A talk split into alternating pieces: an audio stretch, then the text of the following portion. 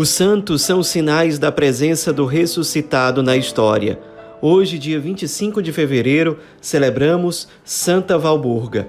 Nossa santa de hoje nasceu no ano de 710 em Devonshire, na Inglaterra.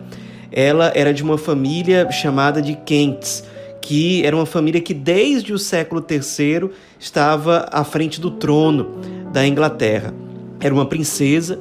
Seu pai é um santo canonizado, nós falamos sobre ele há algumas semanas aqui no InspiraSanto, era São Ricardo, e os irmãos dela também foram canonizados, Vilibaldo e Vunibaldo. Quando ela tinha 10 anos de idade, seu pai Ricardo entregou o trono inglês para o sobrinho, que era o herdeiro legítimo do trono, mas como era muito pequeno, não podia ainda assumir. O tio ficou à frente, fez um governo muito virtuoso e entregou o governo da Inglaterra para o sobrinho. A partir de então, São Ricardo partiu com os 3 filhos, Vilibaldo, Vunibaldo, Valburga, para um mosteiro. E ali eles moraram durante alguns anos, até que Ricardo teve a ideia de ir com os 2 filhos homens para uma peregrinação à Terra Santa. Ele decidiu então deixar Valburga no mosteiro, sob os cuidados da abadesa de Wimburg, e foi ali que Valburga foi educada durante 2 anos. Depois desse tempo, o pai dela morreu. Ela decidiu livremente continuar sua formação para se tornar monja, então ela chegou a fazer os seus votos como religiosa consagrada. Depois ela chegou a escrever uma biografia sobre o seu irmão, São Bonifácio. Também escreveu várias narrativas sobre as viagens missionárias do seu irmão São Vilibaldo, especialmente as viagens que ele fez para a Palestina, em peregrinação. Os 2 irmãos, inclusive, chegaram a ser ordenados sacerdotes. No ano de 748, Valburga foi enviada por sua superiora, por sua abadesa, até a Alemanha.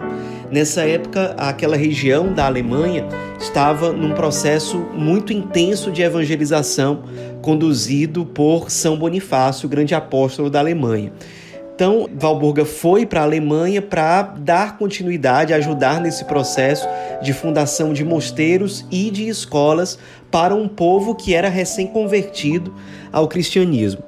A viagem foi bastante atribulada e conta-se que uma tempestade muito forte foi acalmada a partir da intercessão de Santa Valburga. Ela, chegando à Alemanha, recebeu um grande apoio e muita orientação de São Bonifácio, que era tio dela, inclusive. Ela foi enviada para a diocese de Eichstätt, onde o irmão dela, Vunibaldo, havia mandado construir um mosteiro masculino. Então ela foi para ajudar o irmão no processo de evangelização naquela diocese. Depois que Valburga chegou lá, foi iniciada a construção de um novo mosteiro, agora um mosteiro feminino. Depois que esse mosteiro foi construído, Valburga foi eleita abadesa de lá. E depois que o irmão dela morreu, algum tempo depois, ela ficou à frente da direção dos 2 mosteiros, o masculino e o feminino, por 17 anos. E foi uma superiora religiosa muito santa. Viveu a santidade especialmente pelo silêncio, pela oração, pela vida contemplativa, pela mortificação, pelo grande amor a Deus, pelo grande zelo nos cuidados pastorais à frente dos 2 mosteiros.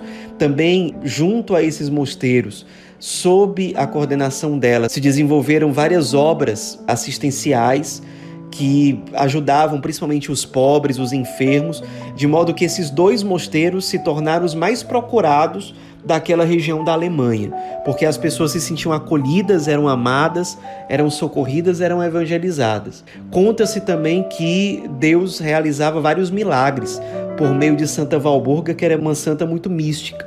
As monjas que conviviam com ela relatam que certa vez, ao passarem perto da cela onde ela dormia, uma luz muito forte passava pelas frestas da porta enquanto ela rezava. Todas as monjas que moravam ali naquele mosteiro relatam que viram aquela cena.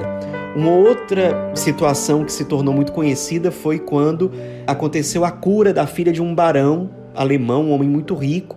A filha dele estava gravemente enferma e depois de passar uma noite de orações ao lado de Santa Valburga, ela amanheceu já praticamente curada e de fato se recuperou. Foi de fato Santa Valburga uma superiora religiosa, uma mística, uma mulher realmente muito santa. Ela faleceu no dia 25 de fevereiro de 779, ela já idosa. O corpo dela foi enterrado no mosteiro de Heidenheim, onde ela morava ali, onde ela era abadesa, e o corpo ficou ali enterrado por cerca de 80 anos. Depois, no contexto de toda a celebração da canonização de Santa Valburga, o corpo foi transladado para uma igreja maior, que era a igreja de Eichstätt. E nesse processo abriram o túmulo e viram que o corpo de Valburga estava intacto. E, além disso, saía do seu corpo fluido de um aroma suave, como se fosse um óleo fino, com um cheiro muito agradável. Até hoje, inclusive, esse óleo fino brota do corpo de Santa Valburga e ele costuma ser recolhido em garrafinhas que são distribuídas a pessoas praticamente no mundo inteiro. As pessoas usam esse meio para continuar pedindo a intercessão de Santa Valburga para situações as mais diversas, principalmente situações envolvendo problemas de saúde. Inclusive, ao longo do século, são inúmeros os testemunhos de graças alcançadas, alguns, inclusive, milagres, a partir da intercessão dessa grande santa que hoje nós celebramos.